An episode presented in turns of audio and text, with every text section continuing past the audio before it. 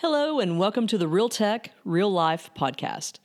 A conversational medley with four women who've been there, done that, and lived to tell about it.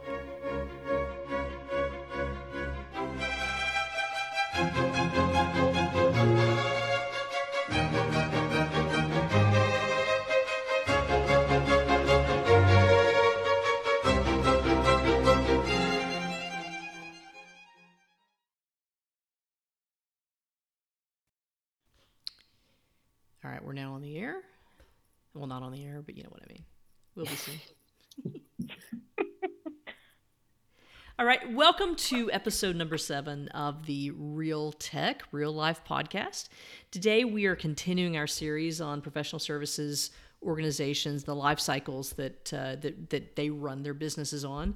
Uh, we're in the scope to delivery. Last time we talked about scope, uh, about scoping and requirements, and so today we're going to talk about what is one of my favorite topics, and uh, hopefully uh, the rest of the folks as well, um, is staffing. And keep in mind that one of the four life cycles we're going to go over is hire to retire. So this isn't this isn't really about hiring, um, although it's hard to talk sometimes about staffing without it going into hiring. But uh, we'll have a whole series on on how to hire, which I think is something all of us are pretty passionate about. Uh, but this is really about staffing. It's you've sold the project, uh, you customers ready, getting ready to go. What what is it that you do to staff a project, and what does that look like?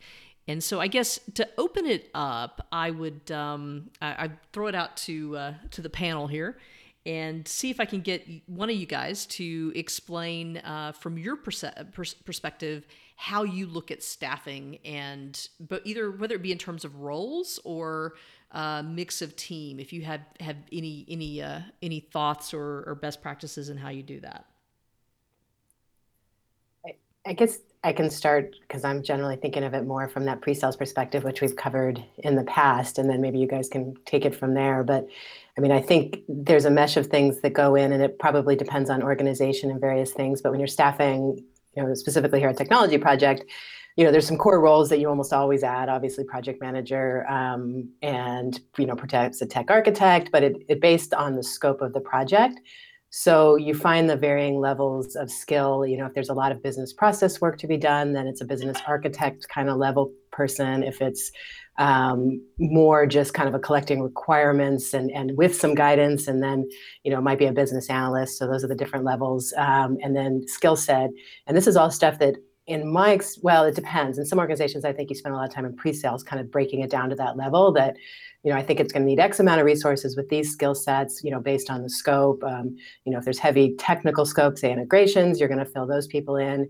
Um, and then you're backing into kind of all the hours to see you know do i need one developer? Do i need two developer? Um, so from my perspective prior to the sale I've, I've generally uh, in especially larger deals you spend a lot of time kind of trying to figure out you know what does that resourcing need to look like? Um, you know how many bodies what type of skill sets what level you know is it a, a business architect versus a you know lower end configurator that type of thing. Um, and that's kind of where that process and then that kind of gets handed in and i think that's where probably one of you guys generally pick it up. Yeah so it's a great segue. I think so what you're saying is you're really looking at it from the level of estimate and and the types of roles and, and the seniority of the skills that are required Miriam, when you see these LOEs come over, as you you know work with your project managers and and uh, yourself when when you've had to field them as well, do you typically go straight at that list, or do you look to optimize it based on who you know is available and the skill sets that they may have?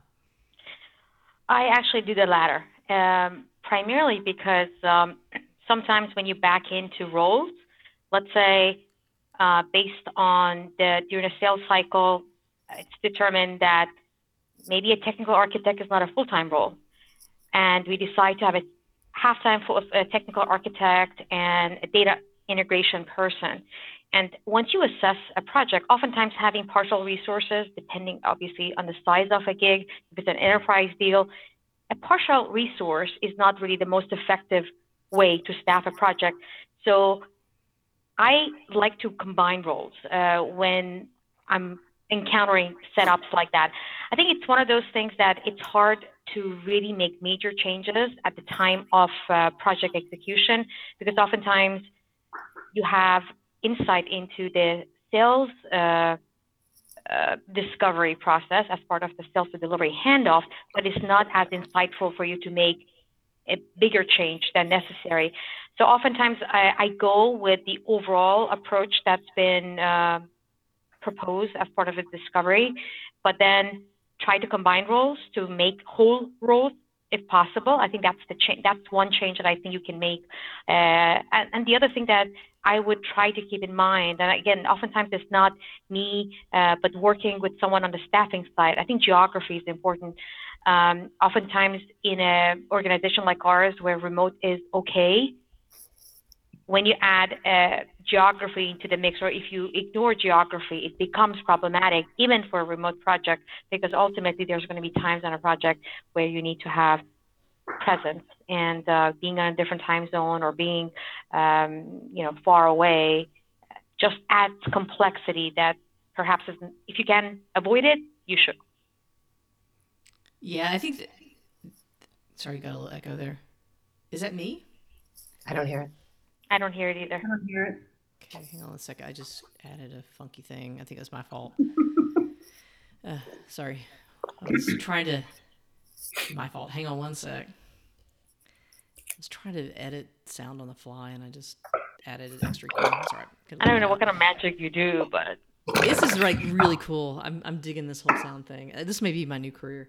Um, yeah, obviously. Because if it was me, I would just drop off. I'm like, okay, I guess I'll try logging back in.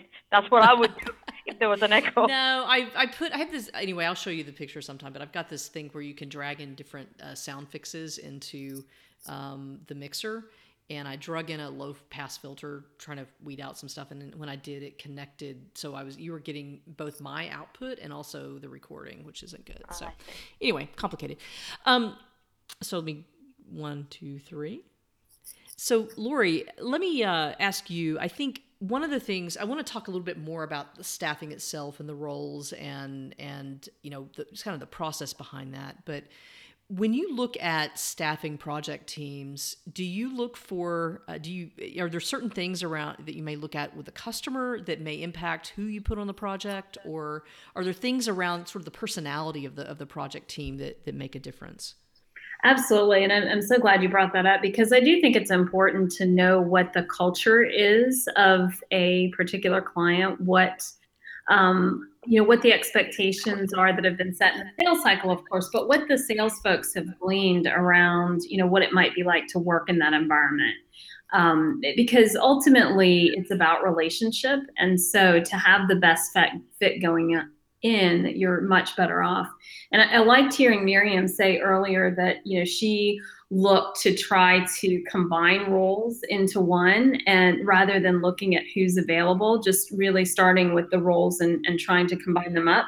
You know we've used in the past the mantra availability is not a skill. Now the reality is sometimes it is. I mean, if you've got a big bench you know you have to take that in, into consideration who's available. Um, but you know, I think it's it's it's much more um, of an art form than just filling in uh, available holes with available pegs, right? So it's taking into consideration what the roles are, how you can combine them, what the culture of the client is, but also what the individual resource is looking to do you know are they looking for a new challenge? Are they sick of doing data integration and are they trying to ex- grow in their career? Um, have they been on the road for the last six months and need a break from a heavy travel project? So those are all some of the factors that go into it and why staffing is super hard. I want to ask a question about that. Um, I've got tons of other questions here, but when uh, everybody on the podcast now probably knows that we all worked together at one point at Appirio. When I joined Appirio, there was a uh, stat- Google staffing sheet, and mm-hmm. uh, it's that somebody started, and it basically would go employee by employee and talk about what their career goals were, mm-hmm. uh, you know, what they wanted to do next. And I assume, Lori, I think you probably were involved in creating that. I, I don't know exactly where that came from, but mm-hmm. I'd love to know a little bit about the philosophy of that because I, I, will say, not not bearing the lead here, but I will say that I think that's one of the most unique things early on for me at Appirio was not just thinking about resource, uh, you know, connecting the dots, but Uh, in other words, I've got somebody available. Let's put them over here, and they've got that title. Uh, but really, what is it they want to do? And so I'm I'm, I'm curious. You know, as as you uh, were part of that that team early on, what the thinking was behind it.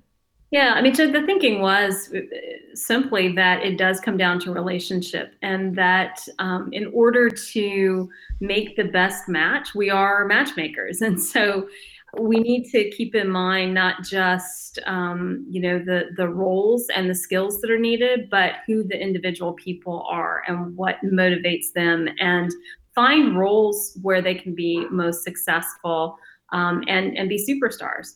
And you know, one of the things that you know I was proud of is that we as a company and as a culture were able to maintain that you know that that approach and that philosophy all the way through, right? That wasn't just something we did when there were 50 of us.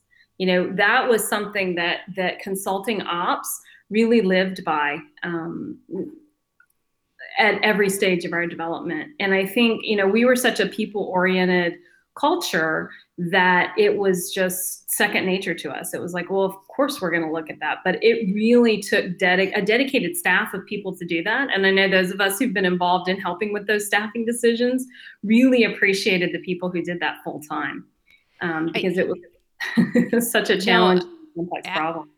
absolutely, and I do think that um, some flavor of that that. Uh, uh, that spreadsheet still exists. I think it's been automated now, but uh, mm-hmm. I I know it still does exist. And so, Miriam, I would, um, Lori brought up consulting operations, and I'd be curious again, as somebody that led, uh, you know, our, our, project management team for for a long time. I'd be curious, what was the interaction between the PMs and consulting ops? Was it a uh, sort of a fulfillment? Was consulting ops just fulfilling, or was it a, a two way dialogue?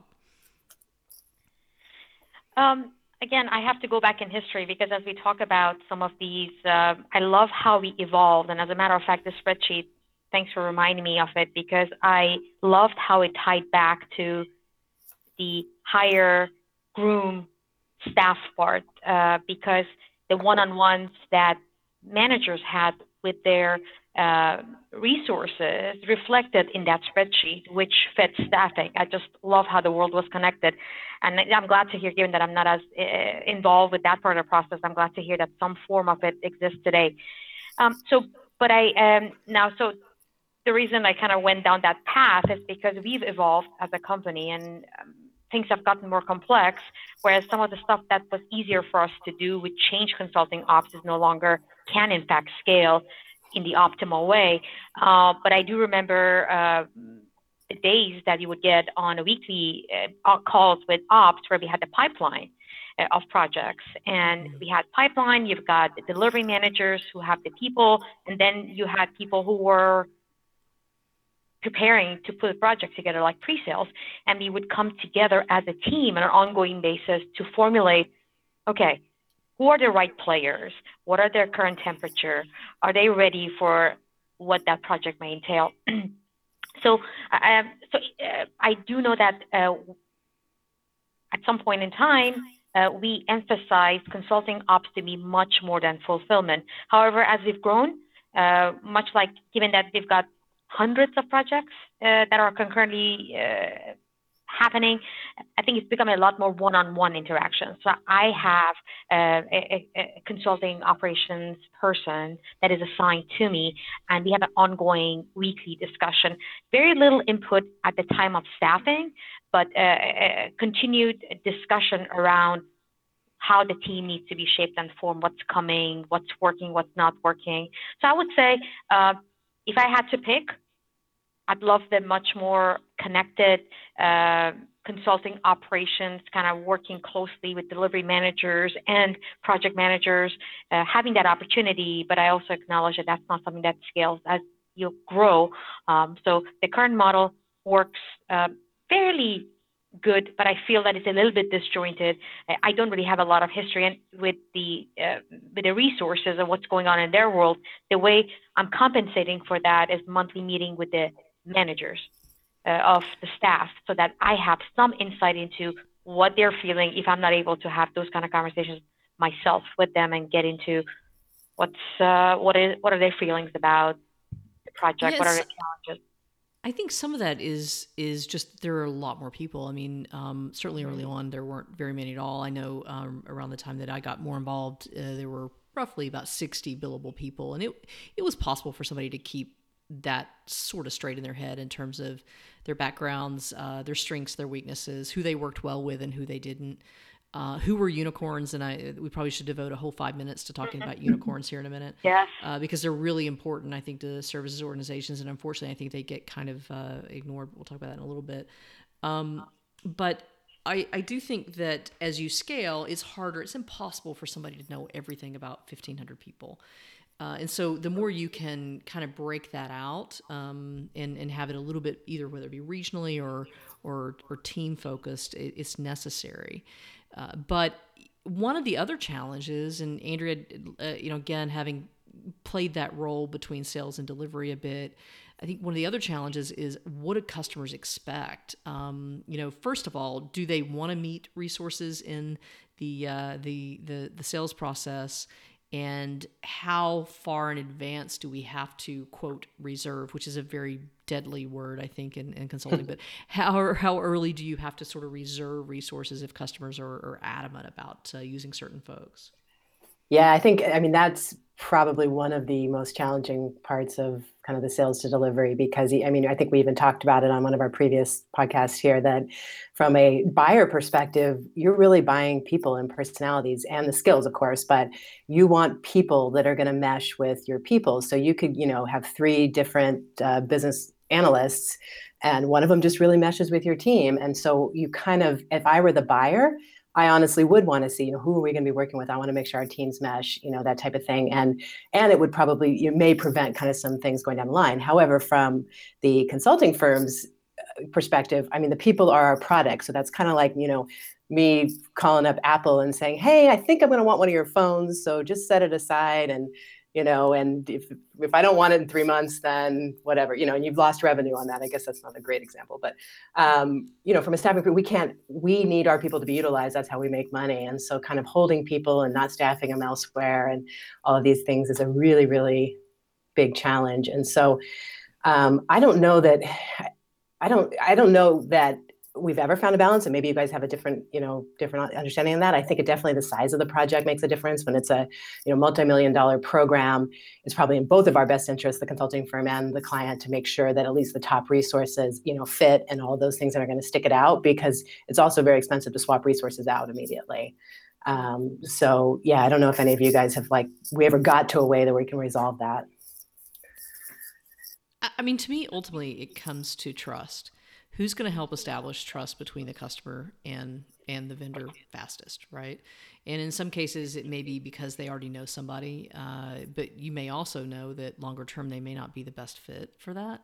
Uh, so the question becomes you know do you uh, how early do you, broach that topic? Um, and then you've also got the issue of uh, organizations um, when people go to buy services they want to talk to people that have done it before but a lot of times those people are already dedicated to other projects. And so you know i do think that it is uh, it sends the wrong message to take a resource that's really highly valued that might have been used in the sales cycle to explain how we've done something before but to take them from a previous customer and give them to a prospect or you know a new customer that sends the wrong message too. And so i think ultimately this comes down to you know a fair amount of marriage counseling to be honest um, and trying to make sure that you've got got the right mix. And which sort of leads me to the next question uh, and for for any of you guys to answer if you had a choice of of starting today with a project team knowing that you could start today and you've got at least you've got the bases covered or waiting three four weeks and having kind of the the nirvana of project teams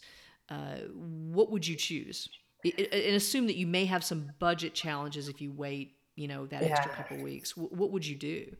I, I th- i'll take that. I mean i think the latter is going to always be the better. However you have to understand what are the date drivers on the client side. I mean you know perhaps they've got a multi-million dollar licensing thing they have to get off of by x date um, so you have to balance out those factors. But i think if you can do that generally getting the right project team started at the right time is going to be more effective than the other in my opinion. Yeah I mean, I heard that a little bit differently because, you know, Lori, you had said that it, you have the bases covered. So, you know, from my perspective, I'd rather get going, you know, as long as it, not to say that I'm going to put the wrong project team or subpar project team, but if I have the key roles um, available and ready, then I want to start uh, delivering uh, as as soon as possible, assuming that I have a bench. I mean, part of part you have to look at the overall flow. But um, you know, when I've been involved in staffing, it's how do we get started as quickly as possible,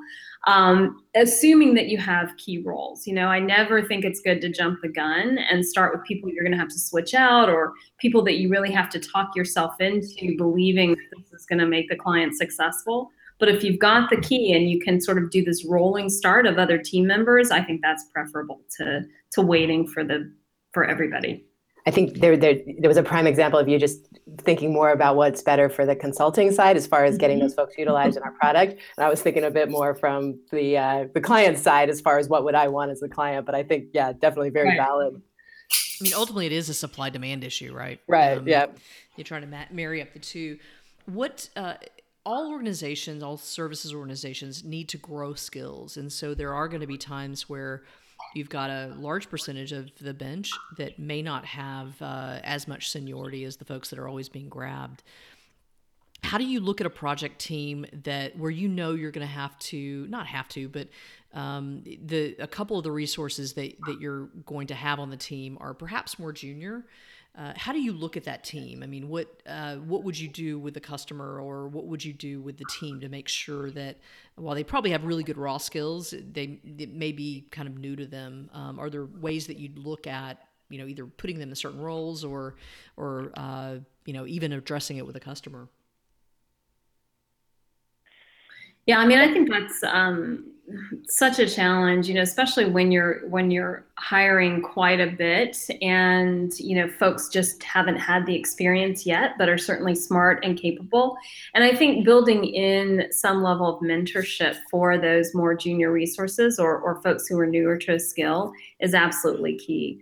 And I typically like to to be upfront with the customer uh, about what the situation is. And, uh, you know, sometimes we've even gotten creative uh, just in terms of uh, rates with newer um, uh, consultants or, or done some sort of hybrid, you know, more senior with the newer uh, resource. For me, um, I think it's all about the balance. Um, you cannot truly be successful with having an entire team of new mm. or junior people. I think that's the reality of it. So I think that ultimately, uh, depending on the size of a team, you can absorb one or two new people because the rest of the team can also be on the project mentors. I like Lori's idea, but also uh, having the ability to be able to provide support in the context of a project is important. But you change that balance, have one skilled person and five uh, brand new hires, that's a risk. And uh, and I don't want to steal the thunder for the next session that we have, but to me, uh, the project complexity, the idea of how complex a project is, should play a role in staffing in an ideal world, uh, because a project compared to another project should not always be apples to apples. Uh, there is a way to stand back and look at them and assess the complexity. And that complexity is not always technical complexity, it could be organizational complexity. Um, so I think in ideal world, if that had a say or play in the staffing process, we can make more smart decisions. having said that, I also know it's not an easy thing to do. It's yet more factors to consider in addition to everything else we've talked about uh, in yeah, things that you should think about during staffing. Yeah, I agree. I think this is where we talked earlier about consulting operations and and in services organizations I've been in prior uh, to actually joining Appirio, the uh, resource manager was truly a resource manager. I mean, they were this person has this skill set and this project needs this skill set, and you know, kind of just matchmaking there. Um, but I think that one of the things that uh, again our consulting ops um, started started by Courtney Courtney Dial, and now you know uh, with Benet and, and, Lisa, and then the rest of the crew now, they understood the projects. They actually mm-hmm. read the statements of work and understood kind of the dynamics. They worked with the salespeople um, to kind of get in the middle. And I think that helps uh, a great deal, which nice segue. Y'all are doing awesome today, by the way. Um, perfect segue into uh, the next question, or not question, but let me throw this out there. Um, let's talk unicorns. Uh, I mean, how important are, first of all, if anybody else wants to describe what a unicorn is, that'd be great. If not, I'm happy to do so. Anybody have a good definition? How about a Swiss Army knife? I'll replace unicorn with yet another way to refer to the same thing. Uh, to me, a unicorn is that multi-purpose, multi-talented person that can do does most things well. Magic. Yeah, can, can, can throw them at just about any scenario. They can play multiple hats, multiple roles, and do it well, and make you know the customers happy, the project successful. Yeah, I, I, exactly. And I think when you are able to have a unicorn on a project, they're able to, first of all, bring other folks along that may have very niche skills that are needed, but maybe not as broad as they need to cover the whole role.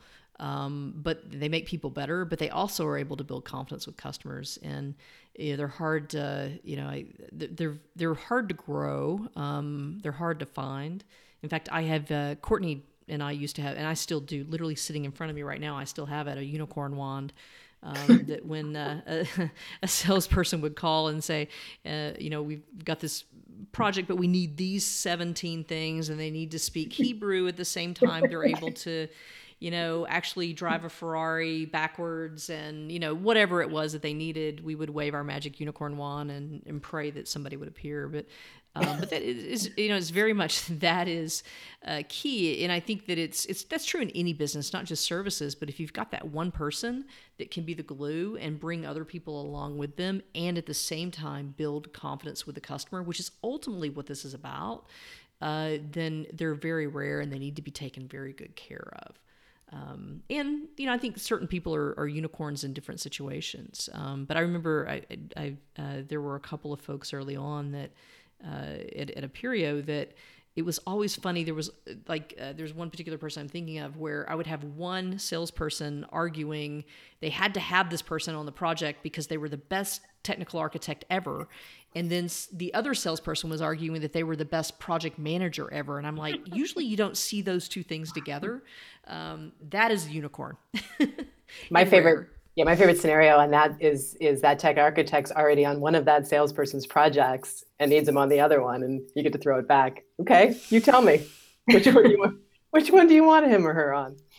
That's right. As, as Diane Schotten says, red pill or blue pill? Which yeah. That's right. Uh, Lori, anything to add on the unicorn front? Yeah, I mean, I, when I reflect back, I think you know early on when you're building a business, I, I think we looked for those people in hiring. I mean, we had to, right? When we were so um, small and and we wanted to be able to use people in a variety of different ways. But I think that only gets you so far. That um, you know, as you said, those people are hard to find. They're hard to come by, and I think you know the other thing to keep in mind with them is is because there's so few of them trying to leverage them you know sometimes across multiple projects even though you know as miriam said it's it's not good typically to have partial resources but but with those folks you know maybe there are certain scenarios where um, you know you need to look for ways in which they can provide value to more than just one project at a time and uh, certainly provide mentorship to other folks as you're growing growing folks so I, I, can give an example from the folks on this call is that Lori Asbury, remember our very first project at our previous employer, where we were both thrown on this project. I think you're technically we were the PM, right? But you were also doing, and I was the data migration person, meaning I had to like write all these scripts to migrate data from uh, PeopleSoft into Salesforce. Um, and so like the only thing I knew how to do was Access, Microsoft Access. This is dating myself. And I had this whole thing built out of Microsoft Access, but I was so embarrassed to actually show it to real technical people because I didn't know what it was doing, but it did the trick. And by the time you got to the end of that project, you had an easy button, right? You just clicked yep. one button and it worked magic. That was not that we were unicorns per se, but that's an example of not doing things that are not within your comfort zone. And we somehow managed to be successful. Brute force worked for us. yes. Oh, so Miriam, a, a, question for you: Do you see the project manager as uh, somebody whose role it is to, uh, you know, drive the project, drive the deliverables, drive the customer only, or are they also responsible for helping to uh, build the not just the team and the kind of the team camaraderie, but helping to advance the team with with their skills where it's appropriate?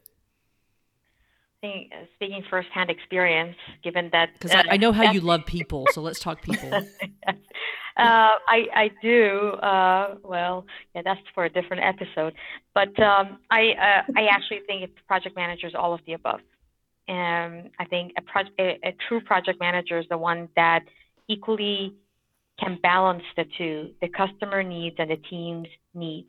Um, oftentimes, I think it's not unusual to feel like the mommy or the daddy uh, of the team is because uh, you've got many dynamics at play. You've got the team, your own team's dynamics. You've got the customer's team's dynamics.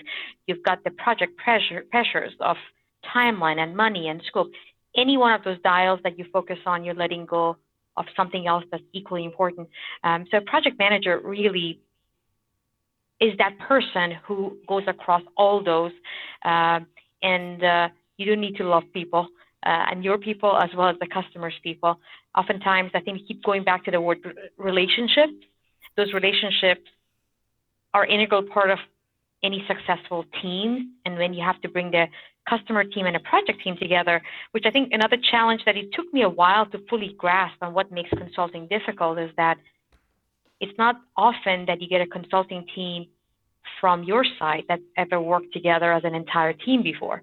So that teaming that needs to happen for you to be productive and functional, and then layer in the customer team, and then layer in, okay, now that we all are a team, we have actually goals to meet.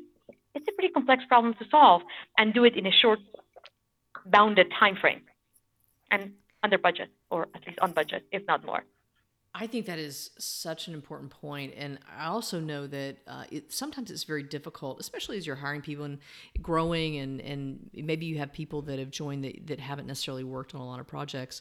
It's hard to know how they're going to work with a team, and that's not something that you typically you know have on a staffing chart right? I mean well plays well with others. Um, I, I, think that's an important thing. And one of the things that uh, you know we of course did early on was within consulting 101 as we did the uh, joint team project exercise it was always enlightening to see how people did with when it wasn't just them responsible for something, but but having to work within the team. And and and we had uh, you know the consulting ops team actually set in on those because it was helpful for them to see who can bring people along because it is a skill.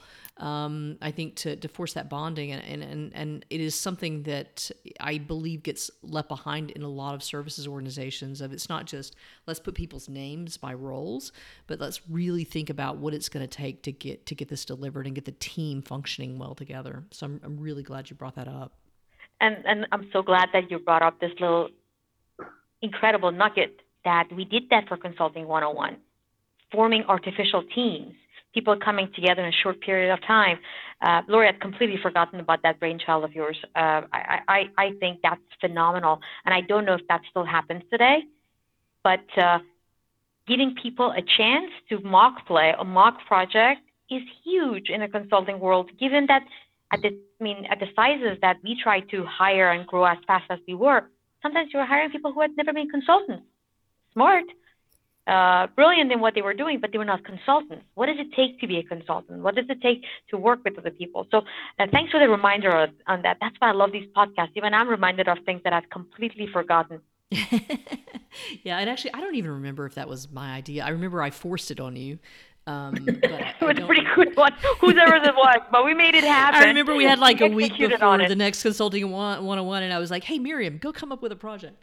Um, I, I, I, think Will That's is the fun. one that ended up developing that. That was fun, but and they do still use it uh, to, to um, today, which is is fantastic. Nice. That's great to hear. Yeah, it's good to hear things things continue on.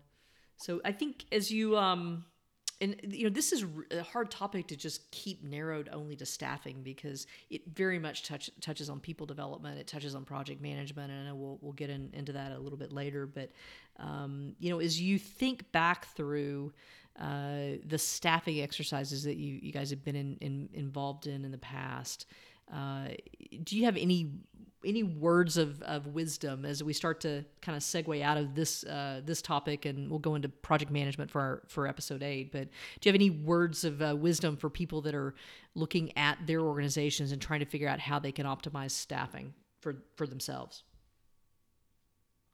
well, I think you know flexibility is key, but I think one of the areas that you have to be really careful about is rolling people on and off a project.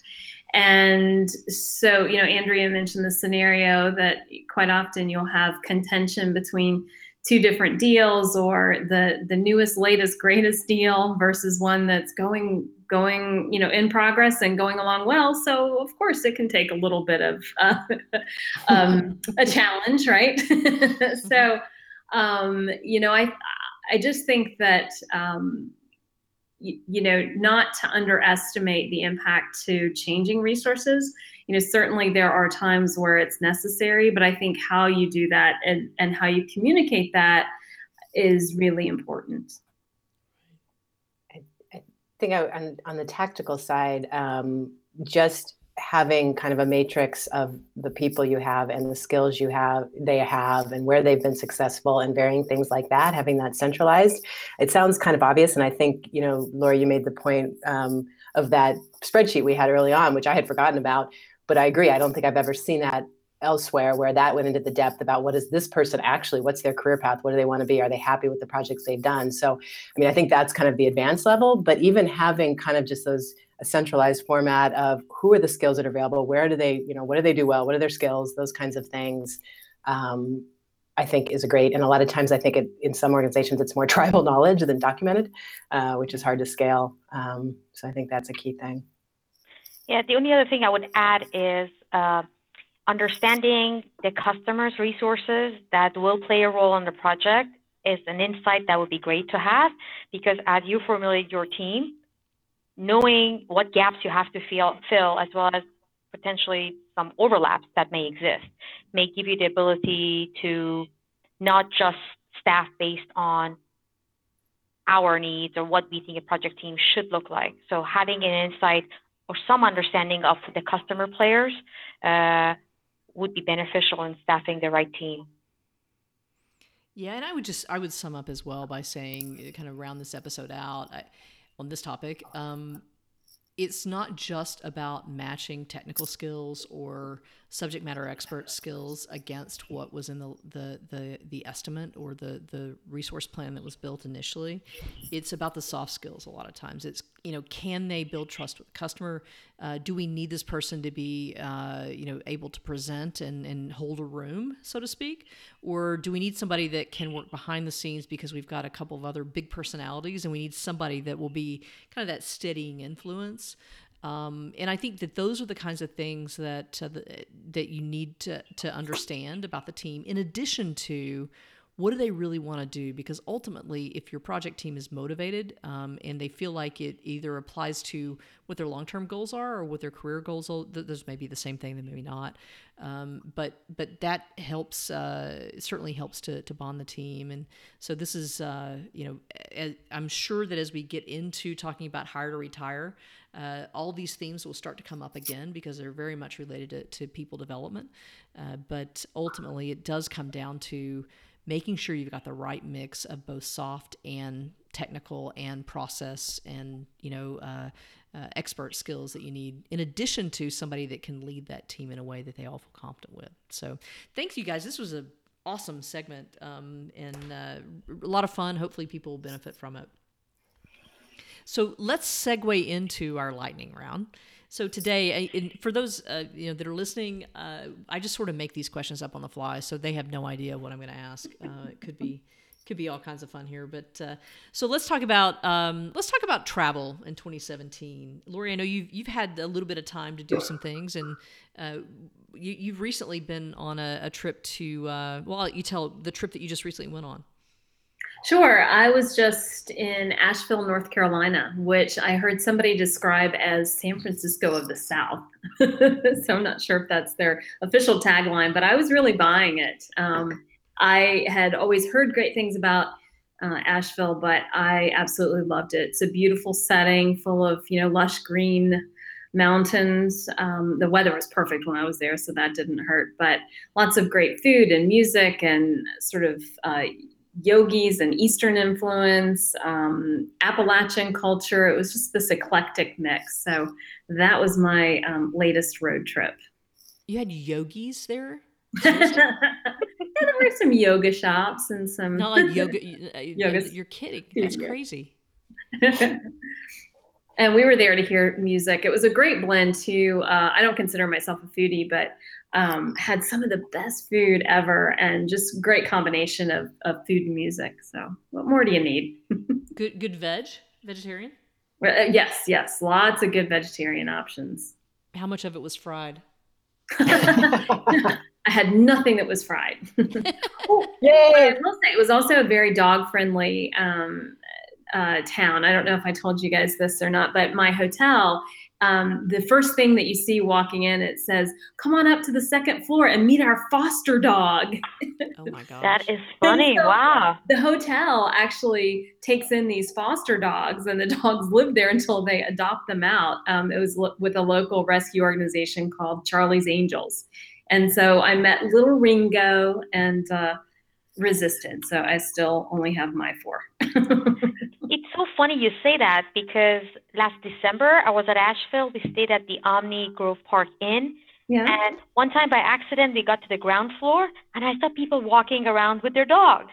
So one floor was dedicated to people who were traveling with their pets. And now that I have a dog, it dawned on me that's why.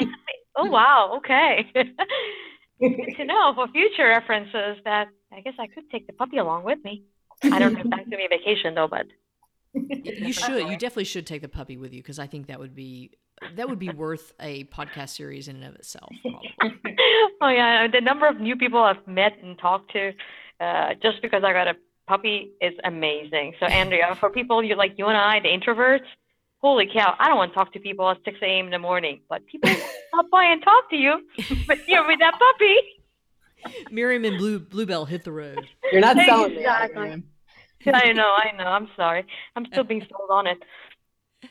Uh, well, Miriam, while we're on you, any any trips in recently or planned that you're looking that you want to talk about? Um, yeah, I mean, I live for travel. I wish I could do it all the time. Um, spring break, we went to the Caribbean and love it. I think uh, it's been a year and a half since we had a trip to the Caribbean, and how can you go wrong with the sun, white sand, and blue water? I mean, that's perfection for me.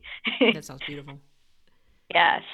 So, uh, but I have also just finished planning a trip to Maine, and Maine is a late discovery for us. We discovered Maine probably three or four years ago because we have friends who have a house on a small little island so we're going back there. So I'm really looking forward to, to going back to Maine and uh, kind of be one with nature. I think it's it's just an, if you guys haven't been there, I always wonder why people go to Maine. Of all the places in the world you can go to, how, how why would you go back to the same place every year? Mm-hmm. And then Do after I went, I understand it. Inland. Oh, we actually fly into Portland, but then we drive um, an hour and a half to Rockland. Then we get on a ferry and go for another hour to this little island called uh, North Haven. Hmm. The population of the island is 3,000 during the um, non-summer months. That's in summer, it kind of doubles in size. Uh, but it's incredible. I mean, the lobstermen live on the island uh, during the non-travel uh, times, and uh, it's one of those little islands that it's it's got a lot of history and it's very unknown. So people who live there or have houses are the ones whose parents or grandparents kind of been passed on in the family. So beautiful, beautiful place. Oh, that's, that's awesome. Are you going to take Bluebell with you? Oh my God, that's my. Don't talk about it because now I'm trying to figure out what do I do with her for you seven days. Take her. I mean, come Doggy on. daycare. Are you serious? Uh, that's what no, I'm thinking. You gotta take Are you, her. I'm afraid of taking her on a plane. Of all the stories that you hear, um, oh, I don't know. It's a it's I, a rough ride, you know. dr- I mean, fly, drive, boat ride, and then get on an island, she may not want to come back either. So, and DC has a lot of good um, options for doggy daycare that are like at farms where dogs can like run. And I, I uh, used to take Toffee to this farm and she learned how to hunt rabbits. Oh, I gotta talk to you, Lori, about it because I mean, I just have. I mean, there's so many information I'm getting. This like this Rover.com. Uh, you know, there's house Mm. option. There's like these pet spas. I'm just like, okay, I'm just like a mom trying to figure out what do I do with my baby the first trip that is longer than. Uh, Well, some of them Yeah. actually have. Um, they'll put uh, video cameras in their little rooms, so Yes. you can watch them. Yeah. yeah, Which seems a little I'm creepy to hoping me, to do that. It is creepy, but you know, you do that with your babies. You have those little That's baby right. cams, so. That's right. So Andrea, you um you took some time off earlier this year. I don't know if you have any upcoming vacations, but any any travel you um of interest? Yeah, actually, no. My the highlight so far this year, I took my son. So I started maybe I don't know six years ago. So he's 15 now. So I think when he was nine or 10, um, trying like one week in a year to take him somewhere. And actually, the first one was back to DC with where we hung out with Miriam and Lori and their kids um, a few years back. But anyway, he uh, we went to New Orleans. He's big into music. Um, and he's played in the in the school band and the jazz band for years. And we talked about it, and that's where he wanted to go. And ironically, I actually had never spent time in New Orleans of all the travel I've done around the United States. And um, so he and I just on our own went um, went there over his spring break um, and just had a fantastic time. I mean, I wasn't quite sure you know, taking your 15 year old to like Bourbon Street is not kind of, and it's not really his thing. But we happened to go on a weekend. It was where they had a festival. It wasn't um, the big jazz fest, but the French Quarter Festival. And so you know there was tons of music everywhere, and we just spent a lot of time walking through the French Quarter and um, you know a lot of food and a lot of various things, um, and just had a really really good time. I wasn't sure because I'm not as big into the music, and obviously Bourbon Street, I'm past the age where that was appealing, and plus I was with my 15 year old. Um, so I wasn't sure how kind of it you know would go, but I mean just the energy of the city was fantastic, and and literally the first day we were there. Um, like I said, he's played. He plays many instruments, but he was play he plays piano in the jazz band, and we happened to go to the um, the jazz museum and we were checking it out and, and i had to step out to take a phone call and he started talking to some of the guys and they were doing a show like in an hour at the jazz museum and it's actually like the park rangers that do this show. And he um, they said yeah come to our show you know maybe we'll bring you up on stage. And we did go to this show and they literally like brought him up on, and let him play in one of their songs which i think i know you guys all saw the recording because i was so proud of this but it was so cool. He So literally got up very and cool. um, what do they call that lord not ad i would say ad hoc but um, Improv. Improv yeah and it's like but he knew i guess he's played enough jazz because i wouldn't have a clue what to do he knew how to get the beat and improv and all of that um, and that was like the first afternoon we were there and it was pretty awesome so uh, so yeah i mean it's always fun to as you guys know hang out with your kids and have a good few days but um, yeah definitely the way- highlight By the way, Hmm? I would say uh, just musically, um, you know, folks that can do that, it, it's it's not very easy to do. It's rare. It's a gift that he could just sit there and, and play based on chords and make stuff up. I mean, that's with a band behind him that he never played with before. It's pretty impressive.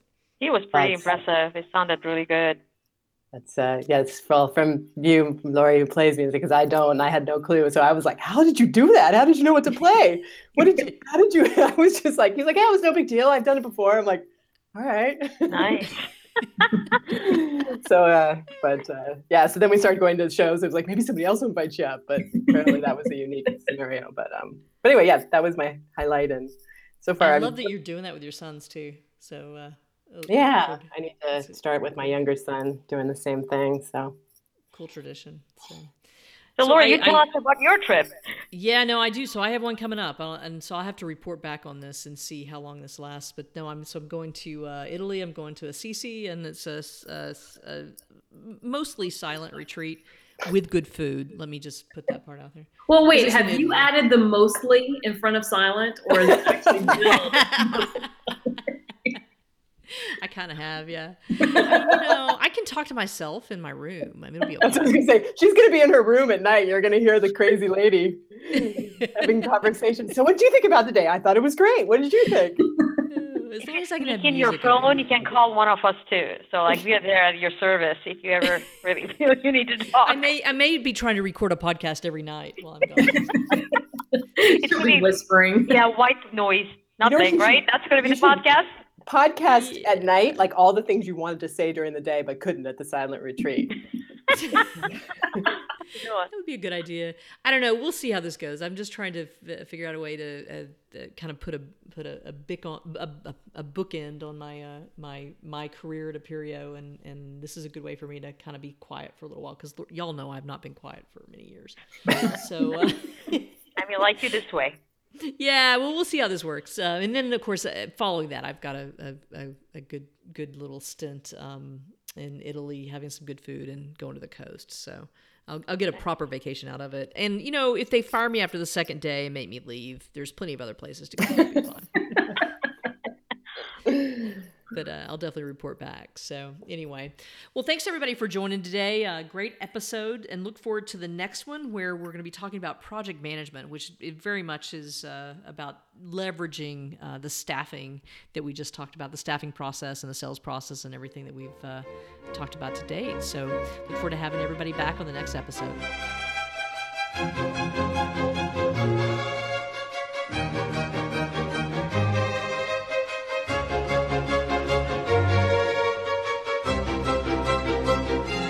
Join us again on an upcoming episode. But in the meantime, visit our website at realtechreallife.com. Check out our episode guide and leave us comments and feedback and questions that you'd like to have us answer in future episodes. Thanks for listening, and don't forget to subscribe to our podcast on iTunes, SoundCloud, and Stitcher.